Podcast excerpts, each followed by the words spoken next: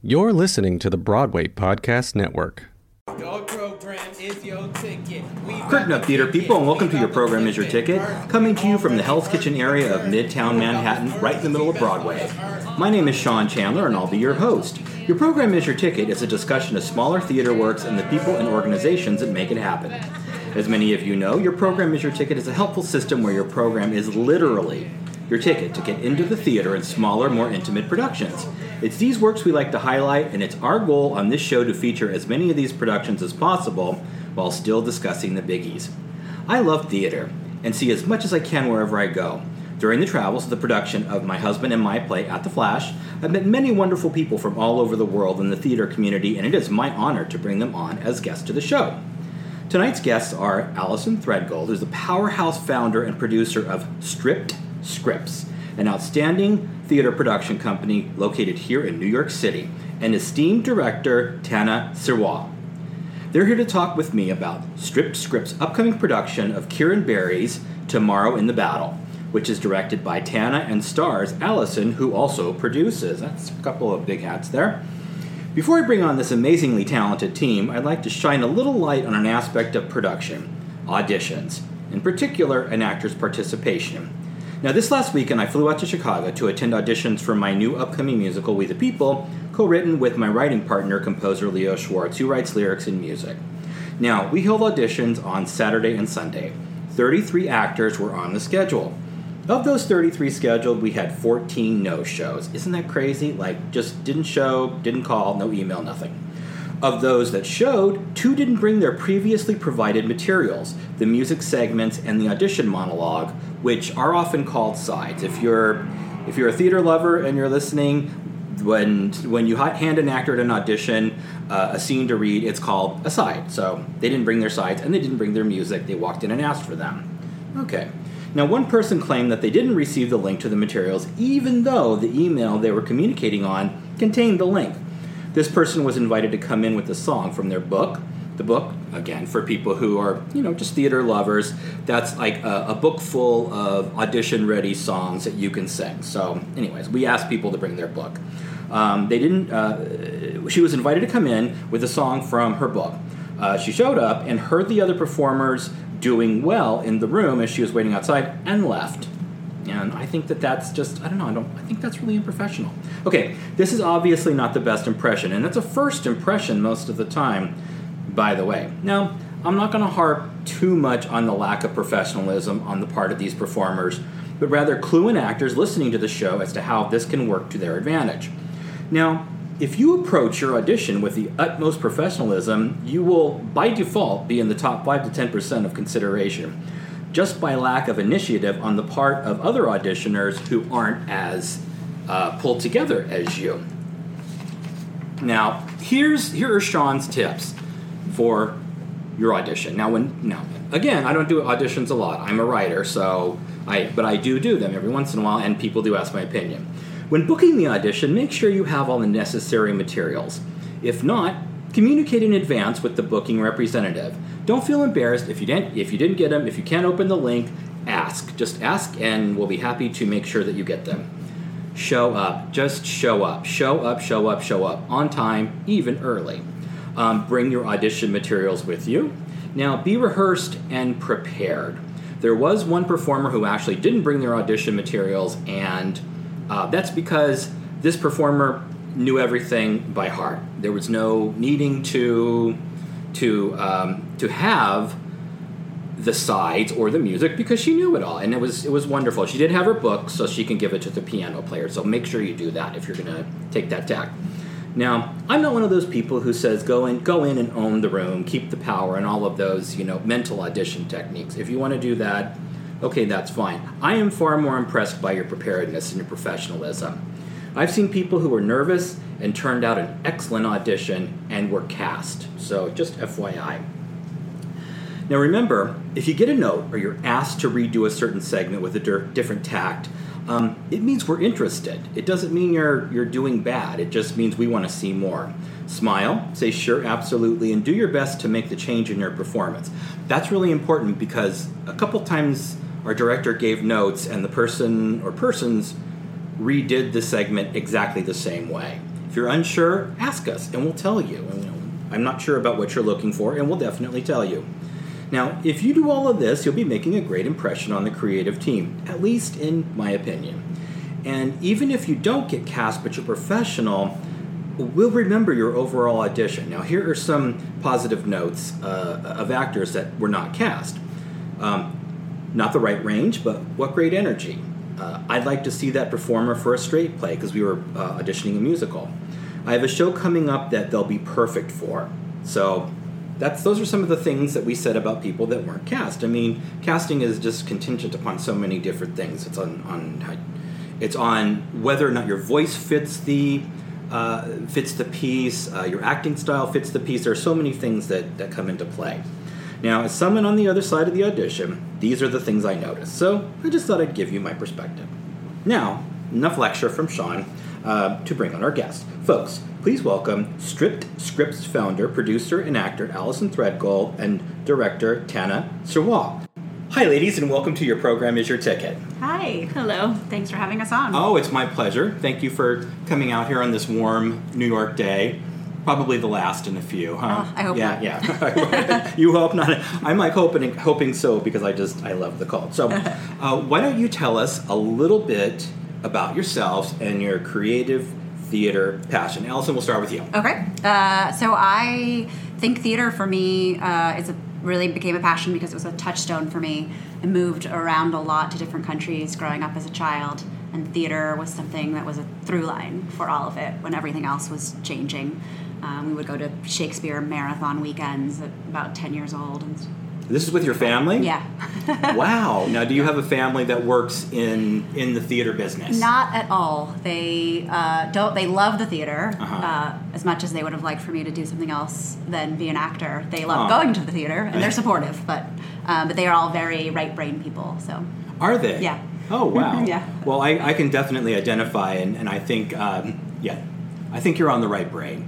You're on the right right brain. Yes. If, if I'm not mistaken. um, we're pointing to our brains here. Yeah. Um, I, I, I can identify. I mean, I have a, a family that they they're very very supportive, but they aren't necessarily as you know into theater.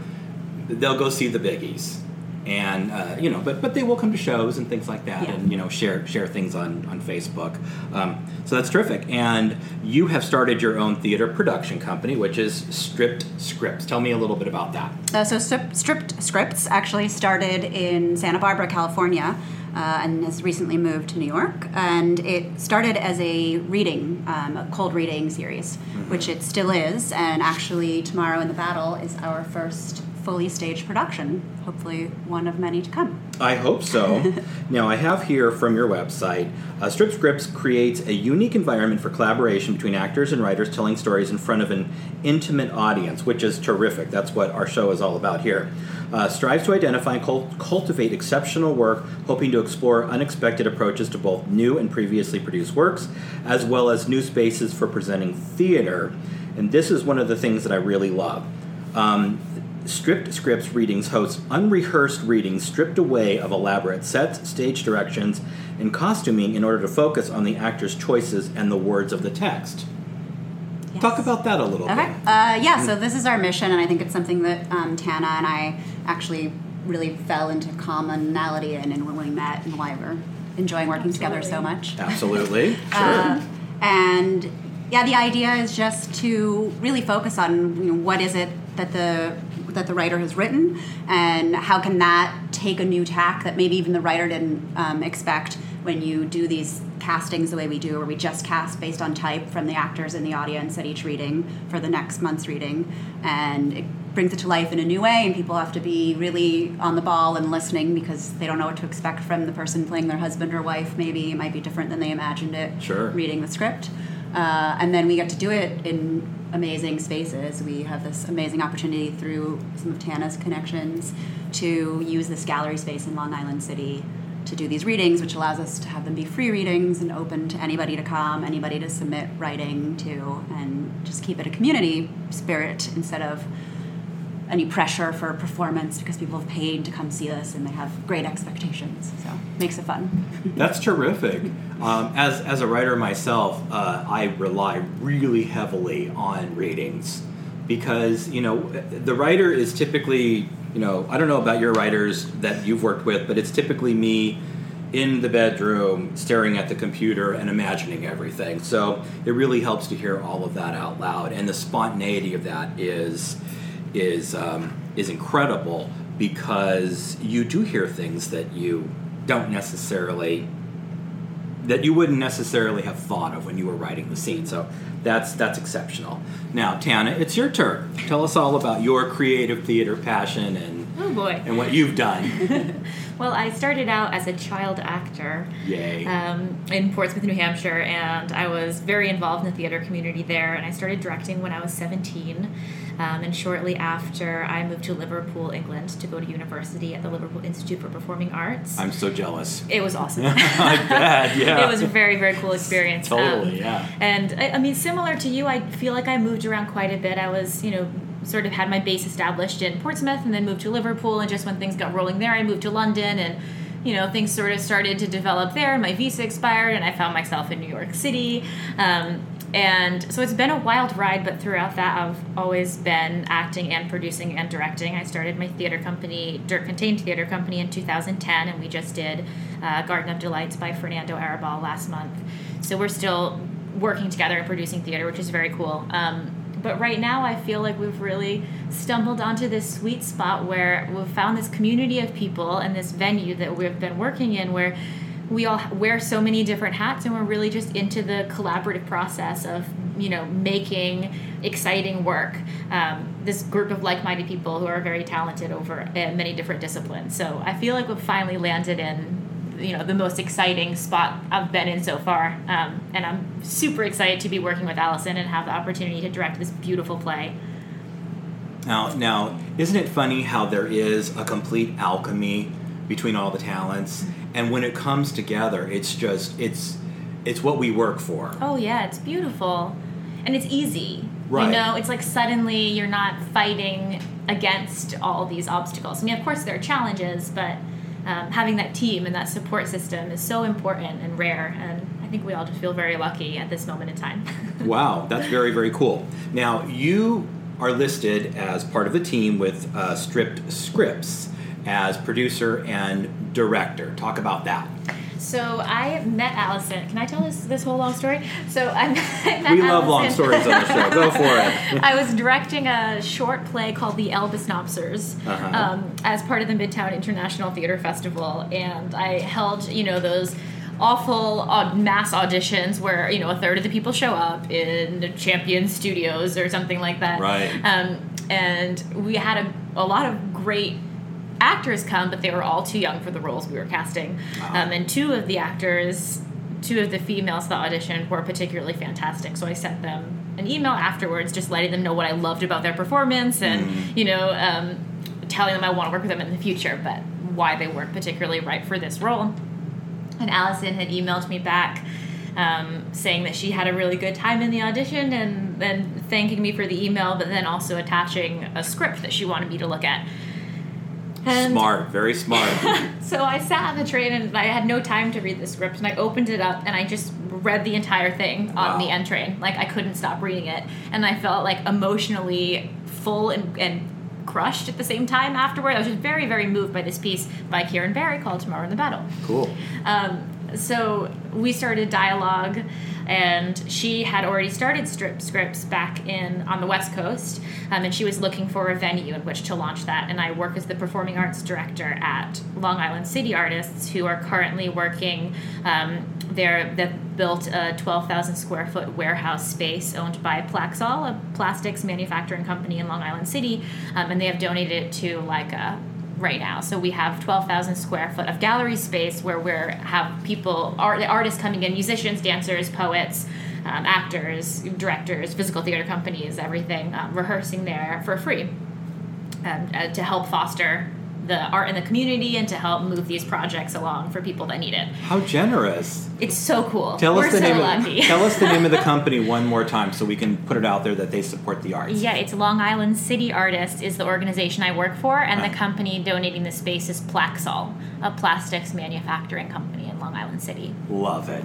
It's amazing. Wow. Um, so the long story short, Allison and I started working together. We launched Strip Scripts um, East Coast at the Plaxall Gallery, and that's been our home. It was actually, I think, it was the first theatrical event that we had in that space. I mean, we were in there when people were painting the walls and you know installing light fixtures so we could have have light. So from the very beginning, we've sort of been working with this group of artists.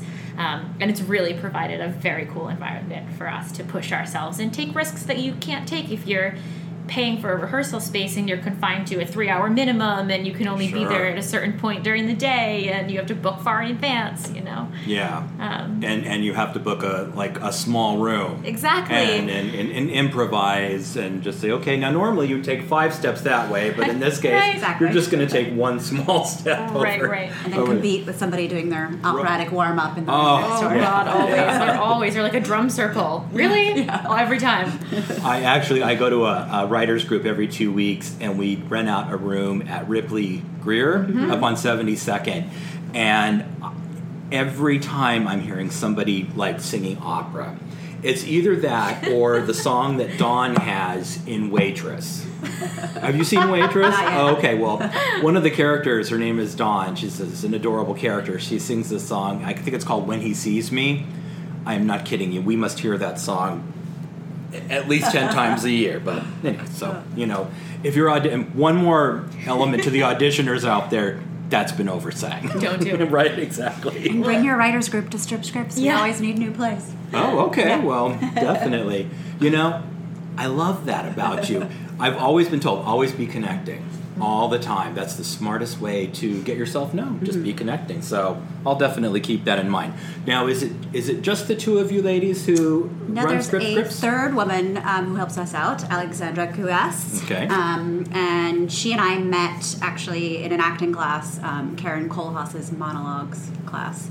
Uh, and we discovered we were not only taking that class simultaneously, but also taking Josh Pais's Committed Impulse at the same time, but didn't recognize each other outside of our yoga gear. um, and we formed a fast friendship, and we meet every week to go over our acting goals. And she is another backbone part of getting strip scripts up and helping us sort through scripts and spreading the word and all that good stuff. That is so cool. Let's talk a little bit about Tomorrow in the Battle. So this is actually a play that I have been in love with since I premiered a reading of it in Los Angeles in 2010. Uh-huh. it's a little while ago. Uh, and I actually played the other woman than the woman I play in this production. Uh huh. And I fell in love with the piece then and have become friends with the playwright and have done many projects with him while living in California. And he always said I was allowed to produce this play if I wanted to. And I honestly have been waiting seven years to find the right director for it. And then Tana came along. Aww. Aww. Now, so you brought this, you brought the goal of producing this play from Santa Barbara to New York with you. Uh, sort of, yeah. I, I, so I started in LA and I did Right. the play in LA. I ended up in Santa Barbara um, for my husband's work, and then just all this time had it in the back of my mind. This is a play that one day I will do a full, fully stage production of. Okay, I'm trying to I'm trying to get the geography right. So you were acting in the show in L.A. and then you started Strip Scripts in Santa Barbara. Mm-hmm. So you brought it from L.A. to Santa Barbara to New York. Yes. and that's that's that's very very cool. It, it, it, it sounds like an incredible play. Can you give me a little synopsis on it? Yes, so um, actually, I have to credit my husband with this tagline. Uh, we were struggling with a tagline for it. Uh, but it is the story about the consequences we face when the lies we tell ourselves become the reality of the lives we lead. It's a good one. Oh, right? Yeah. that's that's I love it. That's amazing. Wow, Uh, that is so ba- cool. Basically, we follow three of London's elite as their lives unravel and interconnect all at once. So Um, is it is it like kind of like uh, all right, so it, does it all take place over the same period of time? It does. It's. I, I like to tell people in an easy way to reference it is if anyone's seen the TV show The Affair, the way that they retell the same story from different viewpoints, Uh-huh. it has that vibe, um, Okay. where you're hearing three different people's takes on parts of their lives that that intersect. I don't want to say too much, but um, Oh yeah, no, you don't want to. Yeah. Yeah, we don't want to do spoilers. but um, but yeah. So it's got that sort of take where you realize these stories overlap, and as you get more of each person's perspective, you realize the depth to which they overlap. wow. So That's great. so it sounds like it it, it it's it plays with the space time continuum a little bit, It does. and I love that. now, how are you treating that as a director, Tana?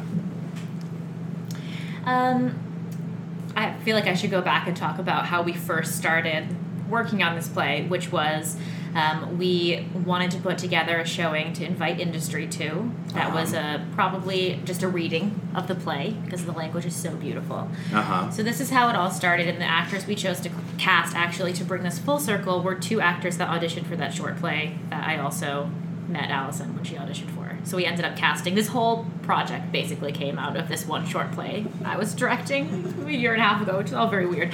Um, anyway, so in the in the workshop production, we really, really stripped it down and focused on the language and the telling of the story. Some of, I mean, it's almost, it's lyrical, the writing. It's just so beautiful. And there's this cutting honesty. You know, you're sitting there still. I know this play word for word, and still I hear you guys do these scenes, and, and, and there are lines of the text that just like cut me so deep. It feels so honest, something I've never been able to put into words, but everybody knows that feeling, you know?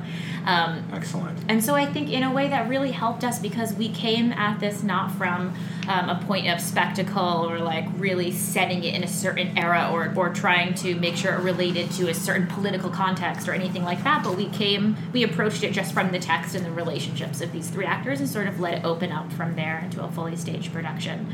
Um, so it has a very, has a lot of heart. Uh, we did a lot of work on improvisation and we did we worked a lot with um, getting you guys to open up physically through warm-ups and everything like that um, using this huge space we've had to rehearse in um, and now i think we we have a really nice overview of, of yeah starting from a point of the text and then being able to branch out from there to have a fully fleshed out production Wow. Um, so it, it sounds like you're mostly focusing on on uh, just the, the honesty of the piece, really sort of the pathos of the piece, which makes me think that that structurally all of the space time continuum work has been done by the playwright. So we'll be able to follow it, no problem. Yeah, I mean, this is, I think, the biggest challenge is, is not um, getting ahead of yourself and trying to do too much with this piece. I mean, the story tells itself. It is so well written, and the, the actors do such a good job Uh-huh. that, you know, that you're almost in danger of trying to do too much, I think. Um, I don't know. I think it fits in really well with Stripped Script's mission Sure. of focusing on, on the text and the actors' choices. And we've been able to develop a rehearsal process where we really honor that. And I think moving forward into staging more full scale productions, this is a model that we has worked really well for us, and we hope to further. You know, I think that that's an, an excellent tact, and I think that that's one of the the new directions of theater. Um, we've seen so much that's been, at least I've seen a lot of productions that have been stripped down to just their bare minimum and just giving us the text that the that uh, that the author intends. And like for instance, the the the recent revival of Color Purple. Uh, I don't know if you ladies saw that. Cried through the whole Oh my god, it was so good. Now I saw the original production out here um, uh, when I saw it with Fantasia Barrino, who was terrific. It's one of my favorite performances, but it was big, and there were I mean big sets and big costumes. And this it was done with you know two baskets full of props and and I don't know probably fifty chairs and and tremendous talent. Also, I don't know if you recall, but about know, probably about ten years ago, there was a production of Our Town directed by David. Cromer. I always get his name wrong. It's either Cromer or Kramer. Him and, and Michael Greif Grief. I can never figure out how to pronounce his name. But anyways, and he's one of my favorite uh, theater directors. But it was a production of Our Town where everyone was sort of wearing just their their modern clothes and just performing the text and doing it in a creative way. It had a really nice spin at the end, but it just it really just makes you think about the honesty of the piece. And good writing should be able to put you there I think, in my opinion, no matter what. I do. Yeah. So, anyways, um, that being said, are you are you happy with how rehearsals are going at this point? Are you Rehearsals for me have been an absolute dream. I just, I mean, you guys are so hardworking, and we really have this um, collaborative environment in rehearsals where I hope you guys feel like you are welcome to throw ideas into the mix and those will be honored and tested out but you know you still have a support system and you know someone helping you in the go in the right direction. Um, but i mean for me this has definitely been the best experience i've had as a director so far. I just i'm so excited to sit down and watch this play when we open which is like In a really week. good place to be in right? Right. I, real. I realized that was a loaded question when I asked that, so I was taking my life in my own hands. Allison, how are you finding rehearsals? I have to say, for me, I think you know the only problem with rehearsals is that it's we've created such a magical space that I'm scared to move on to the next production in my life that, Aw. that won't live up to the, to the dream. Uh, I feel really fortunate to have found people, both cast and crew, that are as passionate about Kieran Barry's play as I am. And just everybody shows up, and whatever drama is going on in their lives or in the world, everybody just puts it aside. We all turn our phones off, and we're happy to plug in for five or six hours without looking at the clock or worrying about it, and, and really find the space to play while knowing that somebody's guiding us through that play with an expert hand. Um, so it's really, it's really perfect. I know that sounds kind of gross, but it is. No, no, no, no. That's, that's I kind of figured that. Otherwise, I probably would have avoided that question. so you have uh, two other cast members in the show, uh, Patrick Hamilton and Ruth Mahala Sullivan. And who do they play? So Patrick Hamilton plays Simon, Uh huh. and Ruth Mahala Sullivan plays Anna, and they are a married couple. Say that about the play without ruining anything. Yes. Okay. and what's your character's name? Uh, my character's name is Jennifer. Jennifer. Okay, cool, excellent. And uh, it looks like you're. Are you? Looks like you put together a really nice uh, creative team as well. Talk about them. Oh, we have a great creative team. Um, uh, I'm going to mess up her last name. Chika Shimizu. Shimizu. Shimizu. Shimizu. Yeah. Um, is our scenic designer. Um, she's been fantastic to work with, and I, again, I just feel like we've sort of stumbled onto this like dream world where everybody that we talk to about the project sees it through the same lens we do and is as excited to be on board. Um, David Shockett is our lighting designer. I'm super, I cannot wait to get into the theater with him on Monday to start seeing Aw. what his plans are and, and adding the, that next um, level onto the play. Um, And then Jonathan Sanford, who's a dear friend of mine Oh from LA, uh, musician, composer, who has written an original score for the entire piece. And Very it's cool. Just epic. like talk about like your dream relationship with a composer? Like the easy i mean we're on the same page. The amount of times i've emailed him a random thought in the middle of the night and he's emailed back saying i thought about putting that piece in that scene too. How weird. Like just on the same page at all times. It's incredible. And his work is just outstanding Yeah. Awesome, awesome. That that's great. And then you have costume designed by Beth Morgan, who uh, worked on Glow on Netflix. Yes. I loved Glow. Amazing show, right? Oh my God, it was Beth so is the most stylish woman I've ever met, um, and no shocker that she's an amazing costume designer for Wow. all kinds of movies and TV shows.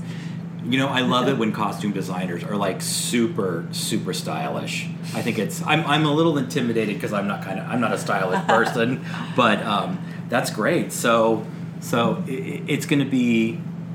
It's going to be kind of a, a wah wah on the last performance, but let's hope that it, it moves on to the next level. That would be amazing. we also need to bring up greg our executive producer as well Absolutely. um, Greg Shefford. Greg Yes. Schaffert, Okay, yeah, who cool. has been a big support for us since the beginning and um, fully fits into our team of people who are, you know, in, in the dream team. That's and yeah, genius to have his expertise on how the business works and how to make the most of this big project. we're new. What we're doing is, you Yeah. know, we're pretty fresh and new. So going into that with uh, as much guidance as we can get and communication has been really so. helpful. It sounds like he's really good at the business end of, of things. So is Allison. I mean, honestly, she. I'm so used to you know doing projects and having like a constant um, checklist in my head, right? That's just how I operate. And so many times I go to email Allison the thing on my checklist in the morning and I already have an email sitting there from her. Like, you know, same brain. It's just, she's great. Your whole creative team is sharing the same brain. I love that. That's It's awesome. probably a testament to Kieran Barry's work that we all just mind right. melt into it together. Let's talk about Kieran Barry. Let's talk okay. about Kieran. He was born in Stratford upon Avon. He sur- I love this. I, he survived a disastrous education. Now, I believe this is directly from his website, so I'm not I'm not calling his education disastrous. At Glebelands School in Cranleigh, uh, and then he took degrees at the University of Durham and Goldsmiths College in London. That's that's a pretty style and pedigree. Mm-hmm. Wow. Uh, So tell me a little bit more about him. That you He is a master wordsmith. Um, that's all I can say about him, really. Uh, not all I can say about him. That's the first and foremost thing to say about him. Uh, even just in conversation with him, he's one of those men who everything that comes out of his mouth feels like it's been researched and planned, and it has six degrees of references to other texts, and but in this wonderful way where it's alive and he's hysterical and he challenges you and everything you're thinking and communicating with him about. And I have yet to come across a play of his that I don't adore. Uh, he and he's has a new play, um, The Curious Adventures, the official adventures of Kieran and Jade, uh, which is about to be produced in London, I believe, and it's really exciting piece. wow. Is it autobiographical? it is.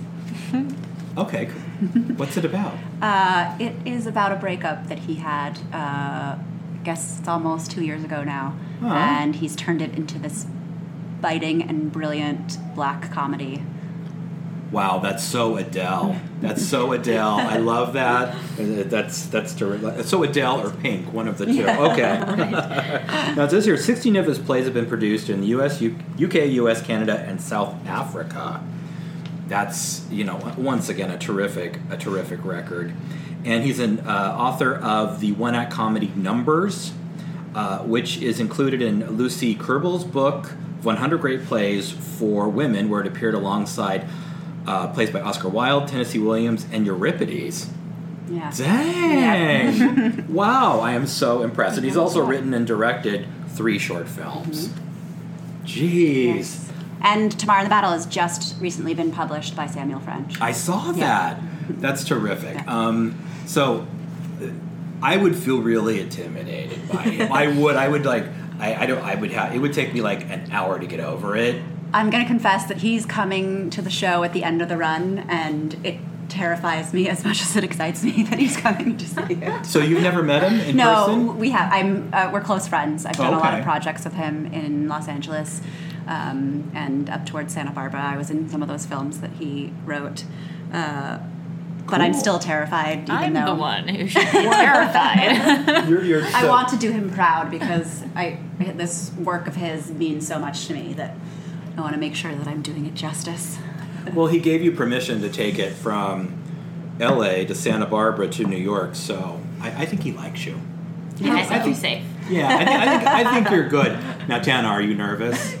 Um, yes, I am. I always am way more nervous in general as a director than I am as an actor or producer. Um, there's just some, you know, you really relinquish control when it comes to your last preview performance, and then you just have to sit there in the audience on your hands, like hoping Right. and praying that I hear ya. everything goes the way you want it to, you know.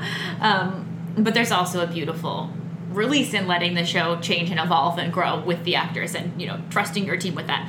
Um, am i nervous? Yeah of course i am. I hope that he feels like we do his play justice. Something tells me he's to be that good you have to be quite opinionated. Um, so i hope that he likes what we've done but i do have full confidence in this cast and this production and i'm very excited to see it and i'm very excited for him to see it as well. I, I think he's going to be thrilled. I mean, you're all so positive and up about it, and and typically, if you don't change any of the text, we're okay. right We're all right, you know. That's the, We're working very hard to be word perfect. right. e- Just want to make sure he hears that. Um, uh, okay, so is there anything else that you want to add about the show? before we move on to uh, some of the thoughts and feelings you have about uh, theater in general? Am I allowed to plug that we are doing a talkback and book signing with Kieran and the cast at the Drama Bookshop? Plug away, my dear. Thursday, August 26th at 4 p.m., free and open to the public to come. We're going to talk about the play itself. People get to meet Kieran, and we'll talk about the process of finding and producing your own work in New York. Oh my gosh, you you two are like all theater all the time. It's like twenty four seven theater, right? That's the hope. That's the goal. Yeah. you know, I find that like really to be to be successful, the drive has to be there. If it's not clicking in your mind all the time, if it's not theater, theater, and the play, and the production, and this, it's it's it's really hard to be successful. It's, you just mm-hmm. need that that drive, in, in my opinion. So that We've just begun talking about what is going to be next for us after this show, so that we don't fall into that lull of, oh my goodness, what do I do with my I know. life? Something tells me that's not going to be a problem. We're okay. We've got a We're plan. safe. Think Yeah, of no, a I- plan. and I'm going to ask you about that too. So, okay, so you want to talk about just um, theater in general? Let's do it. Okay, cool. um, what are there are the particular messages and themes that speak tr- strongly to you in the projects you like to produce, direct, or act in? Are there any prevalent themes or some, some with some people it's just project by project, but some people do have tastes. That is a big question. Thanks, thank you. It's been, it's had a lot of uh, uh, of uh, exercise. Let's put it that way. Do you want to take this one? Uh, Either way, no, go for it. I mean, I feel like I've been lucky to work with um, a few different.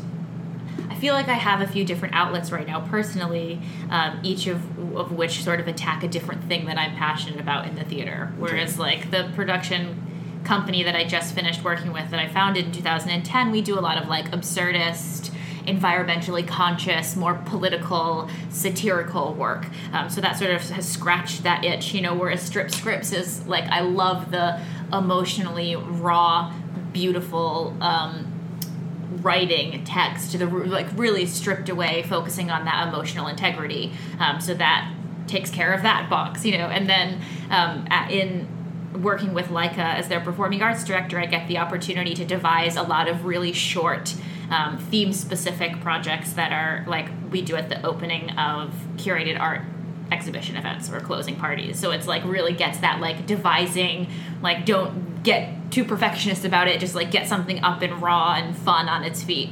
Um, so I feel like between all of that, like that's such a wide variety of things that I'm interested in that it becomes very hard to answer that question. But I'm like taking a step back now and realizing how grateful I feel to be able to say I have all these different things that I'm passionate about and care about are in, in my life right now, which is very cool.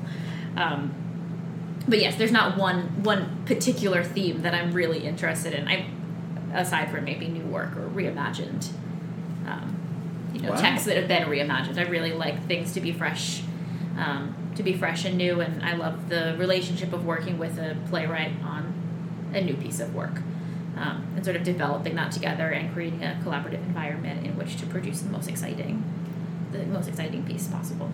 Excellent. Wow, that's great. So it sounds like it really is is more based upon the project itself.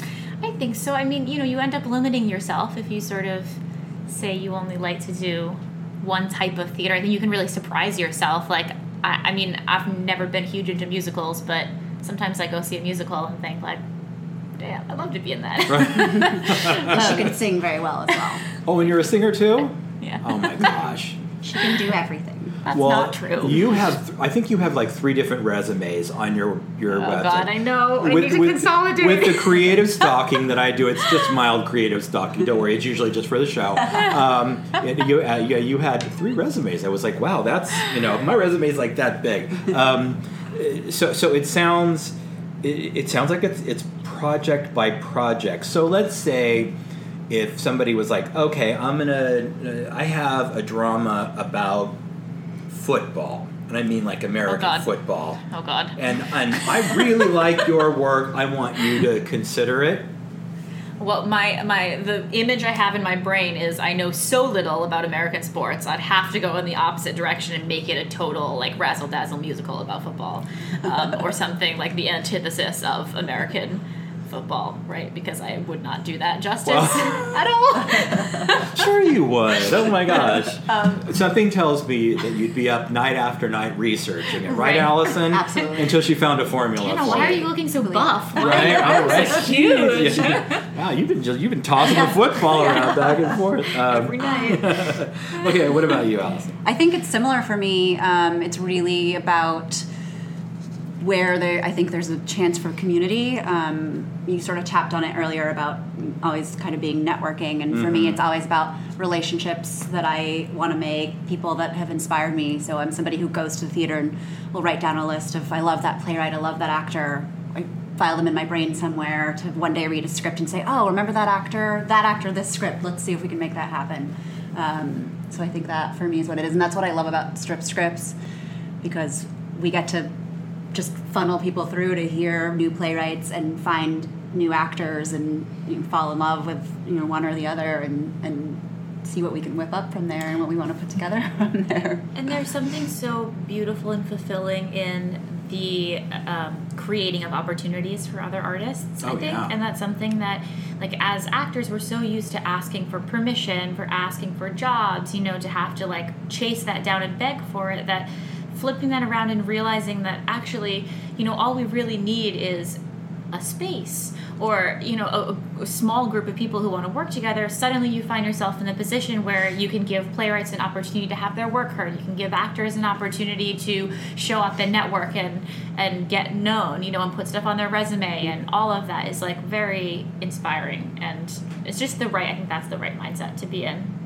mindset of offering things instead of like That's so lovely and generous because um, I don't know if, if either of you remember this feeling, but I remember the first time anybody ever gave me any sort of validation of, I want you to participate in this with your script. The feeling was like, ah, you know, the proverbial heavens open up and rainbows and, and all of that. And it's, it's, it's so wonderful because there's so many people who are, who are trying and it's just it's it's difficult to get that break It can be Totally. soul crushing along the way. yeah and it, it can be Yeah. i mean you know Yeah.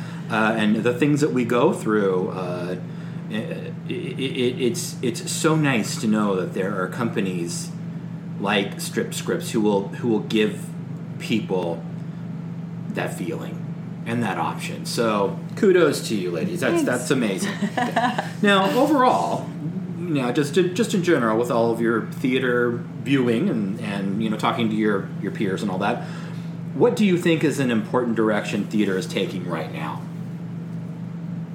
Um, something I've spent a lot of time thinking about recently is accessibility in the theater. Um, so, in terms of uh, creating an environment where if somebody, anybody can come and see your play, and you don't necessarily have to be financially well off or um, live in a certain area. So, I think, I mean, there one of the things we try to do with script scripts or that we do is is offer these monthly play readings that are free right so i mean of course you have to make your money back when you're putting on a full scale show i mean Of you have course, to yeah. charge money for tickets that's just the world that we live in but i think to balance that out um, with other opportunities of getting your work out there that that aren't exclusive to you know people being able to pay high ticket prices to do that is something i feel really passionate about and i'd like to work that into a future model. I mean we do that. We're offering $15 tickets for our late night shows at a discount for tomorrow in the battle. It's like we just are trying to put things out there so that um, you know it's not only accessible to a small group of people. Wow, Um, that's great.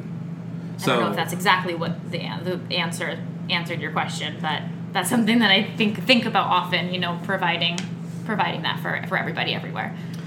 not the first time that that answer has been given. Mm-hmm. People often talk a lot about um, the affordability of seeing a lot of theater.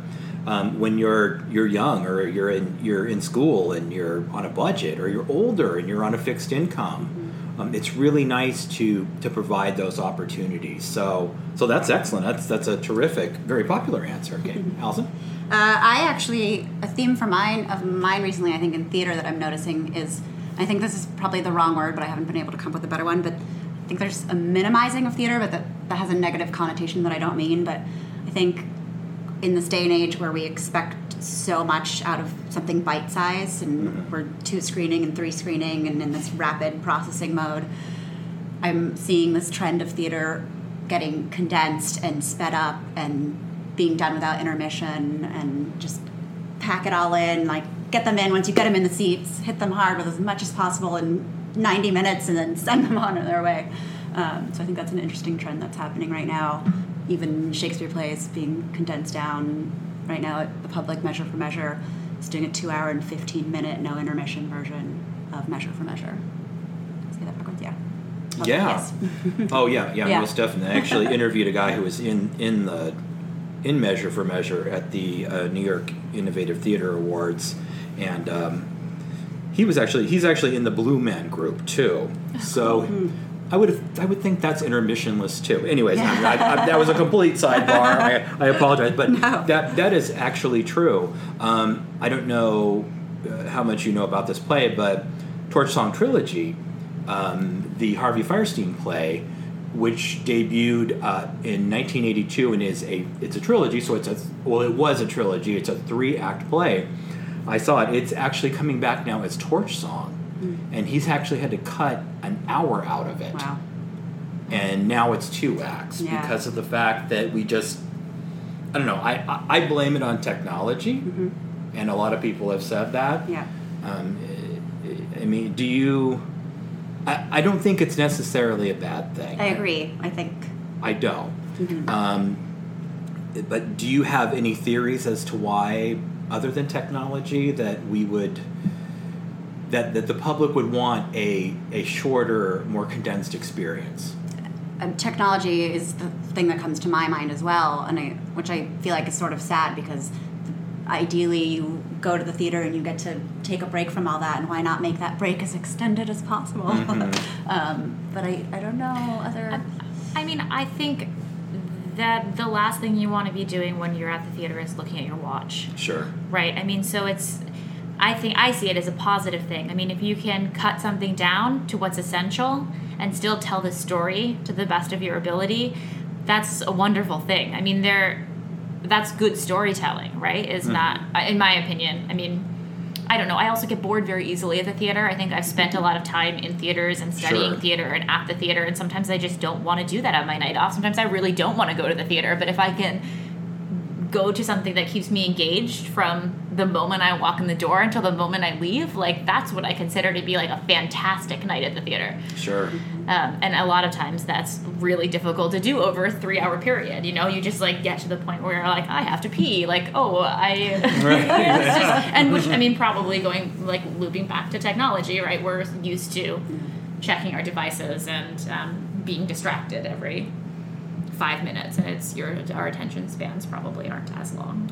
Well, also, I, I think that um, there was, there used to be this whole theory that all, if not most, if not all, theater needed an intermission. And uh, playwrights and, and, and, and musical writers, they started playing with that and started saying, we don't necessarily need, we, can, we could make this a shorter experience and not, and, and, and keep the audience on the ride. We don't need to have a big 15 minute break in the middle of mm-hmm. this. But if we're going to do that, it needs to be a tight, you know, two hours or less mm-hmm. because of, you know, bathroom and, you know, maybe checking on the kids or whatever you need to mm-hmm. do. So, um, okay, now that being said, are there any particular shows on your radar that you feel exemplify this this vision or direction of theater? Hours. Now, I I know your show. Your show is a, is a tight ninety minutes. 90 minutes, no as intermission. well. And uh, but are, are there any other shows out there that you've seen that you that have? I haven't had time to go see a show in months. Aw, wow. I don't even know I'm in the dark over here. I don't even That's know like- what's out there. I'm so hyper focused on putting this. I, I think that's like is that irony or misfortune? I, I, don't, I never know the difference. So we'll, we'll call Alanis Morissette. Allison, have you seen anything? Uh, I mentioned already Measure for Measure, which did the abbreviated version of the whole play. That's right. They kind of did a 1950s My Girl Friday super speed talking through the text. Hyper I don't think yeah. they cut any of the text. I think they just went through it rapid fire. Um, what else have I seen recently? And I'm thinking this doesn't play into that, but on the opposite end of the spectrum, I saw Hamlet at the Public. I'm obviously a big fan of the Public. Um, And which Shakespeare. was four plus hours. Oh my gosh. But brilliant, and I didn't mind that it was four plus hours, and they had two intermissions, but they filled it, and it was beautiful, and you were it was very simplified. We were talking about simplified text. Everything and everyone was on stage the entire time. All the props they used, very almost low budget, if I can say that. Um, but it really was just about the text, and and they brought in a comedic aspect to Hamlet, which I've never seen really brought. I've seen so many productions of Hamlet. It was the first time that Hamlet was kind of funny, and it was really nice. Wow! Oh my gosh! Yeah. You just said something that made me, um, in terms of having no props or limited props and limited set, um, just the freedom that comes with having a show like that and that you could tour it around or you know do the production in different spaces and and work with a new space is something that really excites me probably because of working at the gallery space as well like in a non-traditional theater environment and having my whole life has been focused around how to make that compatible with musical theater productions and you know absurdist theater productions and like strip scripts readings and Yeah. everything like that um, That's actually our new thought now. We have basically one central set piece in our play. and now when we talk about doing other plays, we've decided we have to use that piece in all of our plays in some Really? form or other. It's our new sort of side little inside baseball thing that we're going to be doing. I- our I love that. peeking out from the curtain you know just like a slight homage to uh, Did you really think that you'd have this many sports references in this interview? really no no We're talking about football non-sports and- people. now, are you, are you a big fan of Shakespeare? It sounds like you are. I am. I really I have to say I was kind of born and bred on it. I think in one weekend we went up to Stratford upon Avon. I think I was ten, and we saw Henry the Fourth, Henry the Fifth, both parts, uh, Twelfth Night, and Hamlet in the same weekend. So all of that Shakespeare that you were talking about earlier in the interview didn't burn you out, but just made you fall completely in love with it. Completely in love. I'm still intimidated by it as an actor, but adore to go see it as an audience member. Okay, I get a lot of flack for this, but I am not a big fan of Shakespeare. I find that there's always a schism because of the of the language mm-hmm. between the actor delivering the line and it getting to me. Mm-hmm. So I always feel like I'm a beat behind. To me, it feels kind of like opera. I hope, I hope that the big beats are there so I can follow the story. But I've just, I've, I know I get a lot of, I get, I get a lot of flack over it. And I actually interviewed a, an actress named uh, Carly Street. She was um, uh, the cover for the two female leads in Marvin's Room, and she does a lot of Shakespeare up in Canada. And she said a lot of that. The reason why that that there is that so many people, quote unquote, don't get it right, if you will. And that's very crude to say, but um, is because they don't recognize the climate in which the script was written. Like she's, in, in, and you probably are very much aware of this, having gone to school in in London, Yeah. London, right? I did my university in Liverpool and then moved to London, but in the UK, yes. Right. Well, she, what she Yeah, said was, you know, when, when back in Shakespeare's time, it was cold and people were moving fast, and she said so. The dialogue delivered quickly is the best way to do it, which is just seems weird because it feels. But she says it works. Well, I think it's sort of what Tana touched upon earlier with this idea of doing too much to a text. And I think because people can be intimidated by Shakespeare, they try to add on that flourish of we're doing this It heightened flowery, important text. But Shakespeare is doing all the work for you if you just let the words come out. In the same way as Kieran's writing for me, it's just oh, the, this image is just there, and I just if I just actually say it the way it's written, I don't need to paint anything around it. Um, so I think for me, it's that, and when you get to see those few and far between, unfortunately, productions of Shakespeare that bring it to life the way it's meant to be. Right. Yeah, but Yeah. there's a lot of not so great ones in the mix around it, unfortunately. Yeah, it feels like when the, what she was what she was saying and what you're saying is when it gets too flowery and mm-hmm. overblown and people are and they overact it, then it, that's when it gets to mm-hmm. be that's when it loses people. Yeah. Which is strange because it's it's basically saying say it simple and say it fast with no translation and it'll work. Yeah. Which is I would assume that's really hard. I know we're totally getting off on the sidetrack here, but I love talking about it. But it's it's which is sort of not the direction I think most people want to go Yeah. in with it. You have to Yeah. really really fight that, yeah. Yeah, Do you find that with your actors too? Like you're like when you're doing Shakespeare, Um, I'm trying to think. I haven't directed a Shakespeare. I directed a scene from Othello for the Wanamaker competition at the Globe Theater when I was at university, and I directed All's Well That Ends Well. I assistant directed that was like when I was like 14. so I don't have a huge. Of um, course it's not it a very was. Recent um, experience directing actors in Shakespeare, but yeah, I mean, I think a lot of it is there for you in the text, right? Like the you're going to carry a lot of those emotional scenes. Like it's written into the uh, amount of vowels that are used in that verse. You know, like you a lot of it is really just making sure your actors are following their instincts and that they're technical enough to be heard and honoring you know that they're taking the verse into their body and like once you have that groundwork or if you're working with actors who are trained in shakespeare i really think you can kind of just let them fly yeah And it doesn't need to be treated as a- stage. it's just a play it doesn't need to be treated as a, a separate type of Yeah. theater you know i Right. mean it's a it's a play you the same Yeah. way you direct any other play the same things still apply you just have to be a little bit more aware of the technique to make sure they're being heard And it was originally done messy and dirty, and all men wearing Well, that's the wigs best- and like that's the being best body with Shakespeare, it, you know, and not, dirty. not clasping their hands and staying stiff and corseted, and but it was messy and fun and human. and that's basically what Carly was saying. Mm-hmm. You know, she's she's like, don't don't don't overdo it. Yeah. Pretty much is is the theme. I love that you were assistant directing a Shakespeare play at 14 years old. I don't Oh. know. I had a very amazing set of mentors. I was homeschooled as well and an only child, so I think that I was I mean, I was really able to devote all of my energy into just being in the theater all the time. So now it's in my blood. You two are fascinating. I'm a little bit older than Tana, but I hope to grow up to be as talented as Tana. Oh, please. Oh, stop! oh my gosh! As as very definitely the oldest person in the entire apartment right now, you stop that. Um, what do you think is the best part of being involved with smaller productions? For me, I think it's the ability to to have artistic control in in more than one element. So Totally. you get to not just be the one tiny element of the of the story, but you get to be a part of the origin of picking what it is that you want to do, and then what do you want it to look like, and then who's the team that's going to come together to bring that vision to life.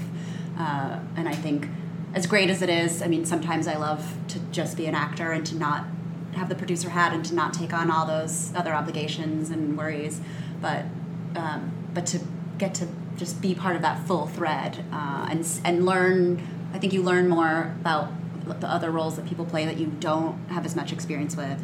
Whereas in a bigger production, you maybe to some degree are coming in and plugging your time card, and then there's parts of the production that are going on that you don't even ever see, so you don't know the behind the scenes in the same measure. Totally. I mean, the collaboration necessary to put on a production when you don't have a massive team and loads of financial support and a bunch of investors. I mean, you know, you have to rely on each other. You need to find a way of working together, and, and oftentimes that means stepping into roles that you haven't done before.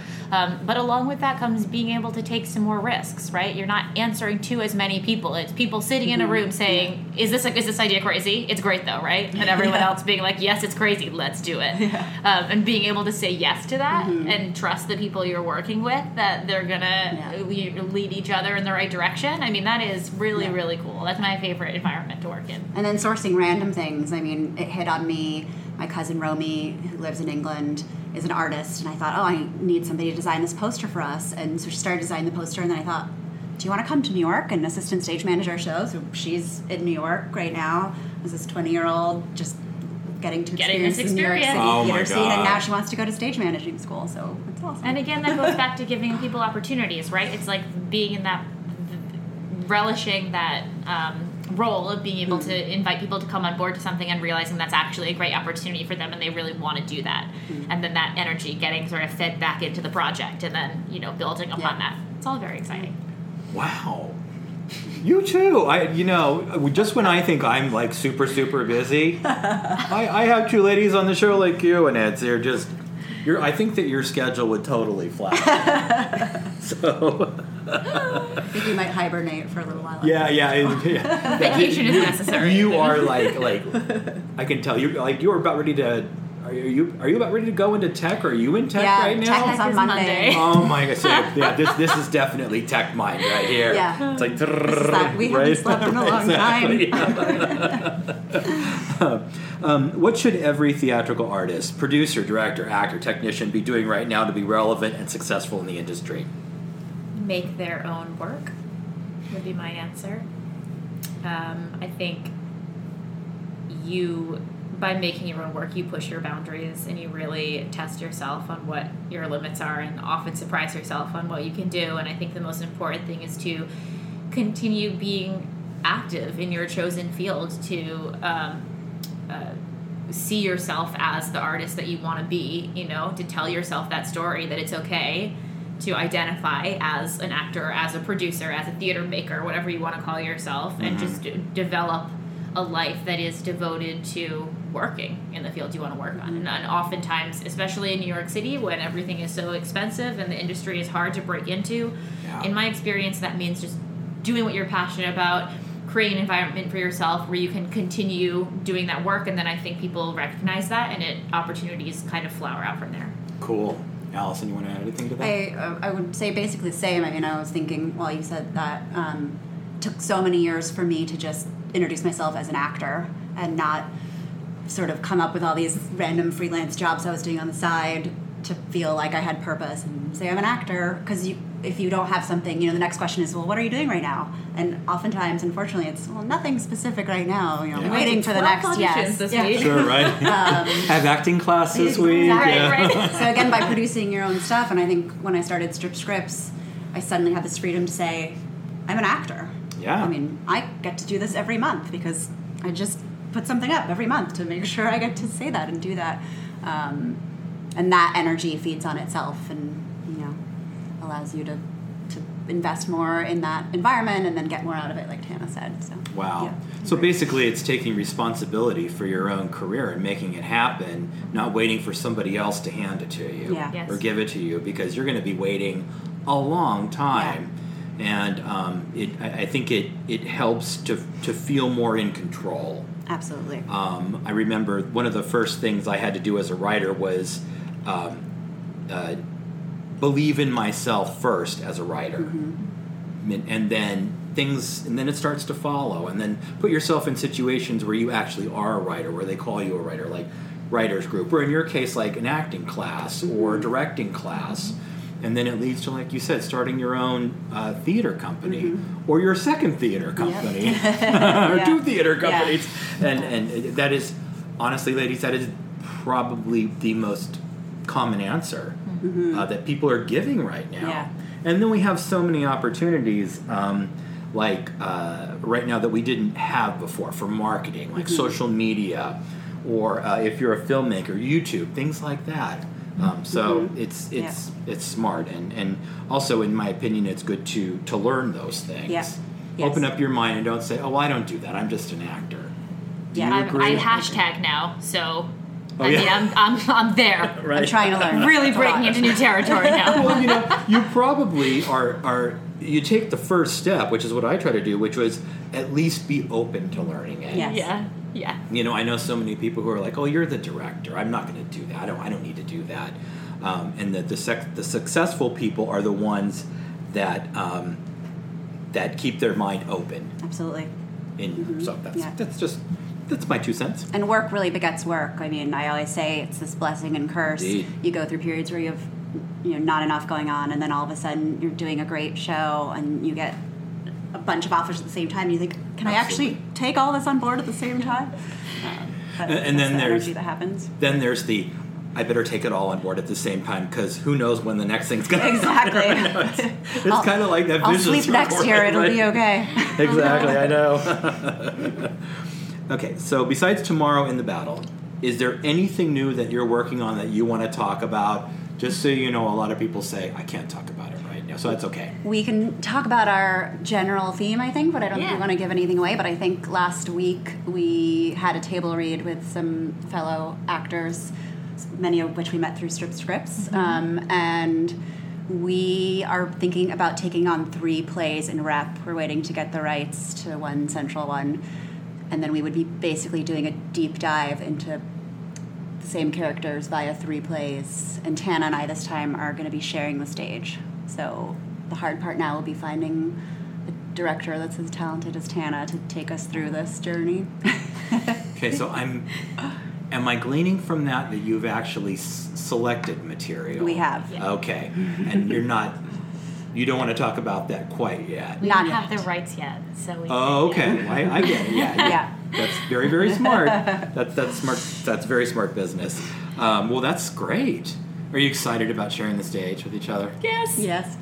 okay. Can you tell me a little bit about the characters' relationship, or no? You don't have to. Yes, it'll to. be interesting because I will be being very mean to Tana, I think, through most of it, but from a point of jealousy. Um, yeah. Yeah, jealousy right back at you. yeah. Awesome! Oh my god, I love that. I love that. Like when when when you see a show, or even if it's a TV show or something, and they're so mean to each other, and then you find out that like, oh, we're like best girlfriends, or we're best friends, or we're like sisters, or brothers off offset. That's that's really cool. Um, so before. I have you give out your social media information, which is going to include tomorrow on the battle. Do you want to play a speed round with me? Sure. Okay. Okay. Ready? I, Okay. I guess I know so. I don't know what it is. Do you know- okay, okay, No. good. Basically, I'm going to ask you questions and you just answer really Okay. fast. Oh, boy. Okay. Okay. Okay. Now, now, Allison, you go first. Okay. What's your favorite play?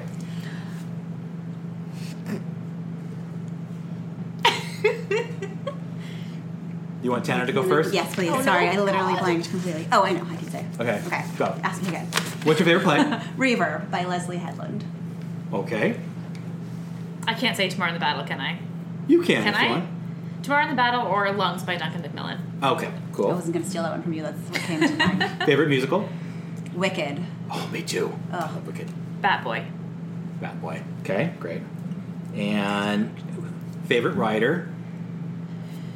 You could say Kieran and somebody else. I would say honestly, Kieran Barry first, and then um, there's a new female playwright that I've done a couple scripts of for strip scripts called Jennifer Mizell, and she is writing some really beautiful pieces that are sharp and smart. That's great. Oh, awesome. Okay, Tana. You could say Kieran, but if you say Kieran, you have to say somebody else.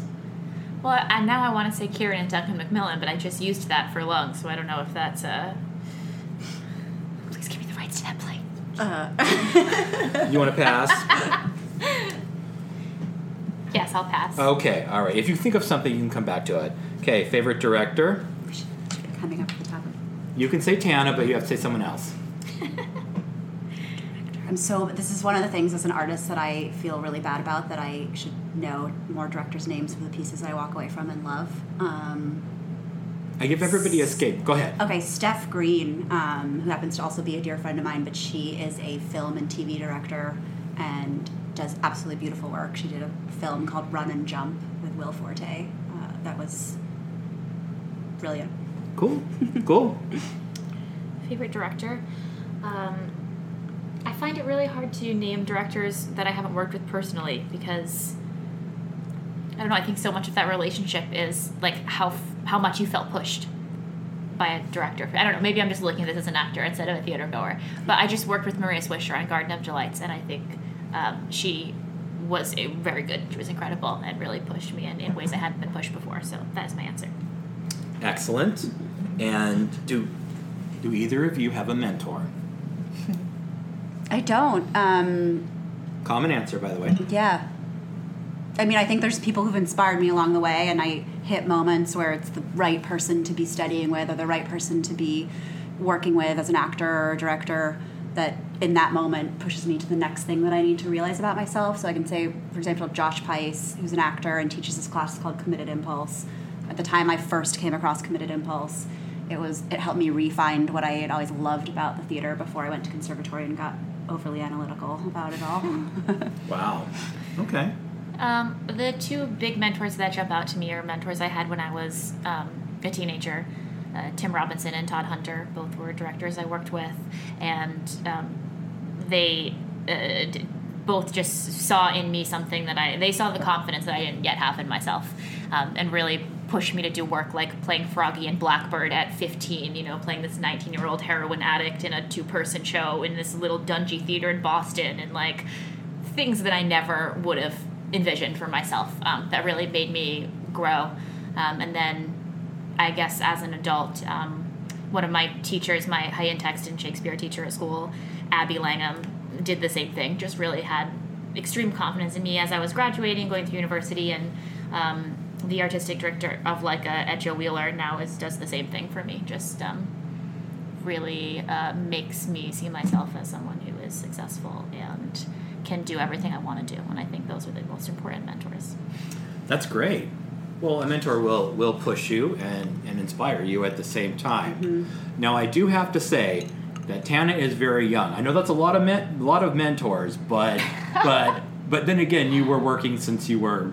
Well, you were kind of born in a trunk, weren't you? You were, you were the proverbial born in the trunk. I've been doing theater since I was four consistently. So Well, you said been you were a a- child actor, right? Oh my Yeah. gosh. Okay. It's been a long, a long road so Wow. far. Wow! Cool. Wow. Excellent, ladies. Well, give our audience all of your social media information and don't forget including information about tomorrow in the battle. And I'll, we should also go over the um, the dates and where they can find all the information and get tickets and all of that. Great. So Okay. our company is called Stripped Scripts, and that's at strippedscripts.com is our website, uh, and we're on Facebook at Stripped Scripts. We also have a Tomorrow in the Battle page, and at Instagram and Twitter we are at Stripped Scripts.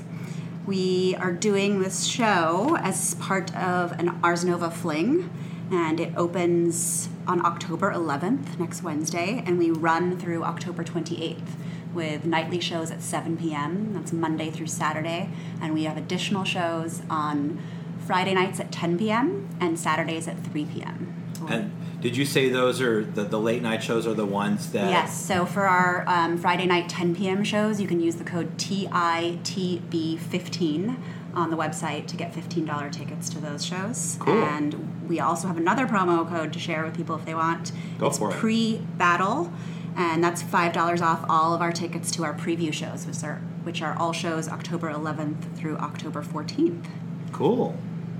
Excellent. That's great. Now, do you want to give out your, your own social media information? Usually I just say if there's if there's any place someone can go to connect to everything else. But you could tell us what the everything else is. Uh, for me, stripstrips.com connects to everything else for me. Otherwise, AlisonThreadgold.com as far as if you're looking for me as an actor, which That- please look for me as an actor. of course. Now that takes you to, to Facebook and Twitter and are you on Instagram? Uh, yes, I Insta- just started oh Instagram. I need more followers. Oh wow, that's that's, that's so That's at, at Strip Scripts for Instagram. I don't have my a personal Instagram. Okay, cool. Too much to manage. You, I'm sure if you type in strip scripts on the search engine, it'll come up. yes. Okay, groovy. Okay, Tana? Yeah, all my stuff is at my personal website, which apparently has three CVs on it, and I It really need to consolidate or like organize this better. Come up with alternate identities. I don't know. No, Um, I love it. It's great. No, But yeah, it. it's T A N A S I R O I S dot com. All right, cool. And that connects to Facebook, Twitter. Are you on Instagram? I am on Instagram. Okay, I told you hashtag. I'm like playing the game now. A minute. Oh my God. Well, you just, I mean, I have a lot of social media, but my niece makes fun of me. She's like 22 years old and she just thinks I'm old because, you know, I finally figured out how to use the hashtags and I'm not really on Instagram. And so, You're a step ahead of me. I'm still on the learning curve. oh, it's. We're getting there. We're getting there. It's just too much. I'm like, I'm gonna have to hire a social media secretary one of these days and figure it out. So, um, uh, is there anything else that you want to talk about as far as or, or social media information that you want to give out, or have we covered all of it? I want to make sure. I think we've covered all of it. Okay. Well, terrific. Well, thank you so much, ladies. Thank ladies. you. This was so fun. Oh, us on. good. Oh my gosh, it was so great. I mean, you you you talked about so much that I w- of which I was not aware, and um, and brought out so many names of people that you've worked with that I feel. If they're not already in the forefront of theater, will definitely be in the forefront of theater right there with you.